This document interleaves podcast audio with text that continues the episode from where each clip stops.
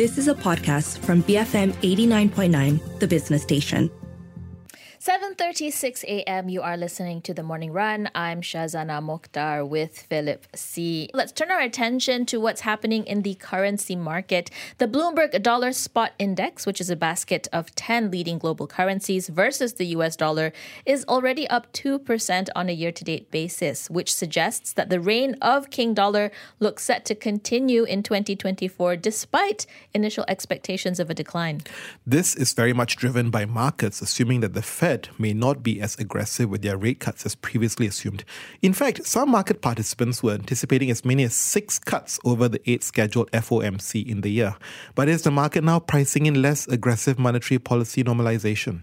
For some thoughts on this, we speak to Saktiandi Supaat, Head of FX Research for Global Markets at Maybank Group. Andy, good morning. Thanks as always for joining us. So, currently, what's the likely stance of the Federal Reserve when it comes to rates? As we have different officials presenting caution on the timing of cuts, yet data points that the soft landing, data points hint at the soft landing that they're targeting.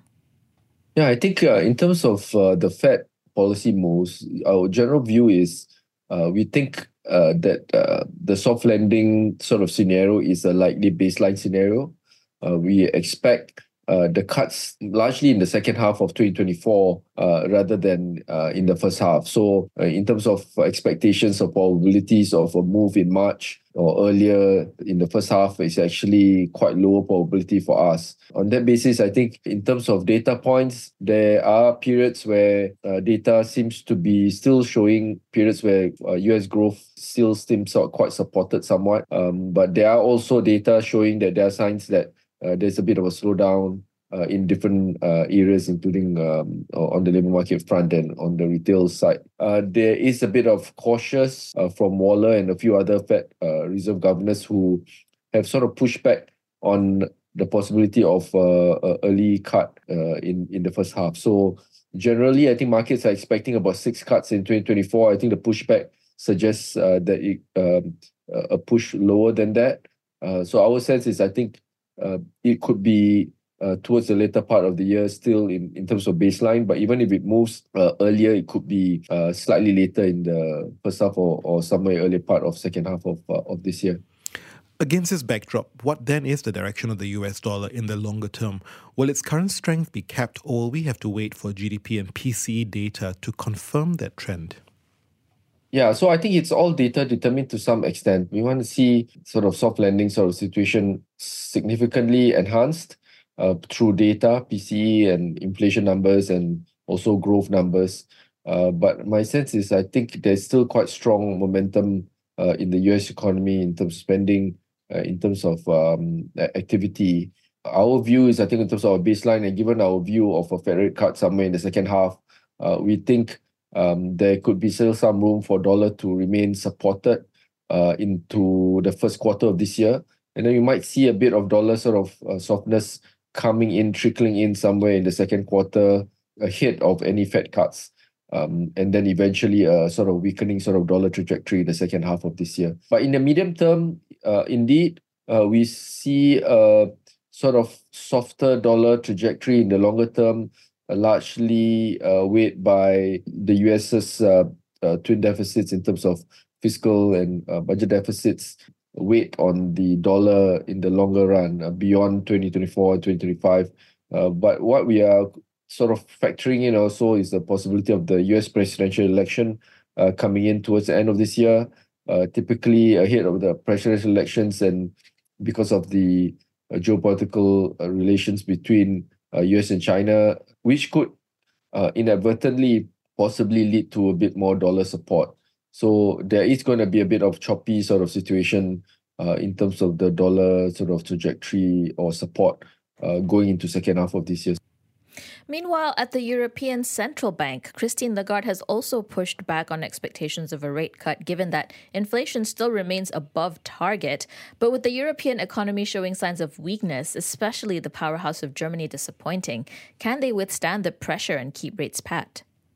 Roughly, we are expecting uh, initially about 50 basis points cut by the ECB following a Fed uh, cut uh, in 2024 So somewhat similar sort of trajectory with the Fed, but with a slightly uh, sort of lower number of uh, cuts of about maybe two sets uh, in 2024 for ECB.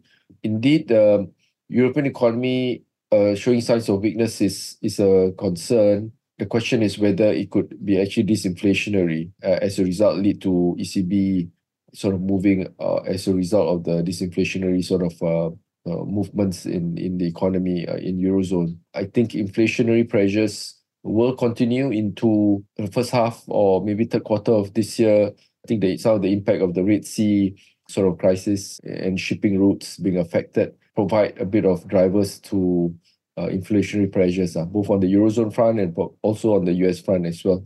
So I think I think inflation will still be the key um, sort of driver for ECB decision making.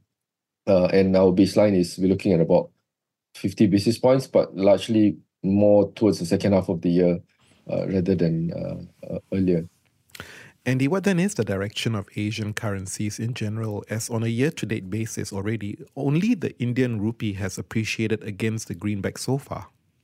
A lot of it is driven by external factors. One of the reasons why uh, Indian rupee has appreciated, I think there has been uh, some equity inflow support going into India as a major locale for further returns. Um, Indian equities has been of interest, so that could have been supported on that front from a portfolio perspective in terms of overall Asian currencies relative to the dollar, I think the trajectory is a function of two things. Uh, one is uh, in terms of the Fed uh, policy moves, uh, whether the Fed um, cuts earlier or not, and whether the economy goes through soft landing or whether the trajectory of the US economy continues to be strong um, will affect the dollar Asian. So our view is I think dollar Asians uh, would continue to be supported in the first quarter, somewhat into second quarter as well before strengthening relative to the dollar towards a later part. I think we are always, we've been waiting for China's recovery to uh, gain momentum or steam since uh, 2023. Uh, but it did not materialize in a big way uh, from both a tourist arrival perspective, from services support uh, from China, but also from uh, from in terms of exports and demand of goods and services o- overall in general. So largely because of the concerns or situation internally or domestically within China um, from both property and more recently in terms of equity uh, sort of sell-offs uh, there as well. So we need a slight bit of turnaround with some indications of if there are going to be some addition, uh, some stimulus that would help the Chinese economy. It could inadvertently lead to some positive uh, support for Asian currencies. And looking specifically at the yen, Andy, it continues to slide against the USD. Yet the Bank of Japan could exit the negative interest rate policy in April, which is, of course, subject to strong spring wage negotiation. What explains this disconnect? Uh, the yen uh, is sliding against the dollar largely because of, in terms of the dollar demand, I, I think on a relative basis, from a both yield perspective and of course from a inflation differential perspective as well that has been a driver for dollar yen in terms of uh, the US Fed rates being much higher than the yen which is a function of the fact that BOJ has been on a negative interest rate policy. So I think that is one story. The expectations of BOJ exit or a negative interest rate policy is only built in the possibility of a strong spring wage uh, negotiation leading to uh, BOJ announcing that they are going to exit from the yield curve control. I mean, the main thing is probably exiting the negative interest rate policy. Um, the what is stuck is probably the difference um, in terms of central bank policy bias. Bank of Japan is one of the few countries in the world that has still maintained a negative interest rate policy uh, and is a funding currency to some extent. So relative to the dollar, in terms of uh, yen movement, there two things probably in terms of dollar trajectory being strong on the overall basis from safe haven uh, and uh, sort of flows into support on the dollar front. Uh, but whereas on the yen front, in terms of yield differentials, uh, because of simple policy uh, bias that BOJ has, which is essentially a negative interest rate policy, which continues to weigh down uh, on a relative basis relative to the dollar. So the fact that I think we we're still waiting on BOJ is going to eventually move uh, away from its negative interest rate policy in 2024, which is uh, yet to be confirmed. The Monetary Authority of Singapore is due to meet soon for their policy meeting.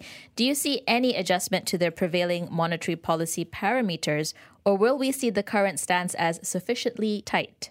The CPI numbers out of Singapore have uh, risen slightly above um, expectations, which suggests that I think in over the next six to nine months or 12 months ahead, uh, which is taken into consideration for monetary policy deliberations by the MAS, uh, suggests that I think um, current stance of uh, gradual appreciation path at the rate that they are going uh, remains sufficient to limit imported inflation um, and concerns about further inflationary pressures building up. Uh, not to mention that the past uh, policy appreciation path in the past is also trickling and working its way through the economy as well. So I think yes, um, the current stance is sufficiently tight. Uh, they have moved away from the six monthly sort of cycle to a three three month cycle. So uh, there is always a possibility of them moving if the markets or inflation numbers or disinflationary pressure uh, uh, sort of numbers sort of rears its head earlier than expected. Um, especially in the assessment of the future over the next six to nine to 12 months as well. So yeah, but I mean, to answer your question, I think it's sufficient. Uh, we don't see any adjustment to the prevailing monetary policy parameters in this coming 29th January uh, policy announcement. Andy, what then does this mean for the Singapore dollar against the US dollar? What is your house view for 2024? Our view is uh, essentially dollar Sing would hover around the 134, 135 range uh, into uh, the middle of this year. Um, uh, there will be instances where I think the Sing dollar would continue to be strong, but relative to other currencies other than the dollar, uh, because we don't expect the dollar, unless the dollar surprises because the Fed cut starts coming in earlier than expected. So we're looking at dollar Sing ending the year closer towards 133 and 133.50 from current levels or even slightly below that, um, depending on how the cuts or um, the announcements of the cuts out of the Fed uh, comes on stream. And uh, I think that uh, the risk of a possibility of MAS um, moving to a slightly easier sort of stance from the current tightening stance that it has now may have ramifications on the pair as well towards the later part of the year. So I think the risk is probably a move uh, towards a slightly easier Sing dollar policy maybe in the second half of the year. Uh, but at the moment, we're not looking at um, any uh, moves um, by the MAS uh, at the upcoming um, uh, January sort of policy announcement. Closer to home, the ringgit continues to weaken against most major currencies, especially the US dollar, and notably the Singapore dollar, which hit an all time high of 3.5294. What explains this weakness? Malaysia comes in a family of currencies that get affected by the uh, China factor or China uh, sort of driver, uh, which continues to be uh, weighing down countries in the region, especially uh, ringgit, uh, which China is um, of which China is the top trading partner as well. Um, the driver for the recent Sing ringgit, I mean, today it moved um, reached about 353 levels. Um, I, I suppose it, the driver in essence could be the difference in policy sort of bias. Um, from a MAS perspective, the CPI numbers that just came out today suggest that um, the upcoming policy announcements would see no significant easing sort of uh, moves by MAS, uh, which suggests uh, which had probably supported the Sing dollar more uh, relative to a ringgit move higher uh, during this period. So that probably would have led the further sort of jumpstart to support of the Sing Ringgit to move uh, beyond the 352, 353 level. That is probably one of the uh, what main sort of um, uh, drivers for uh, the cross rates, uh, Sing Ringgit, to move to those levels. And Andy, you know, what is your house view for USD MYR and also Sing Dollar Ringgit for 2024?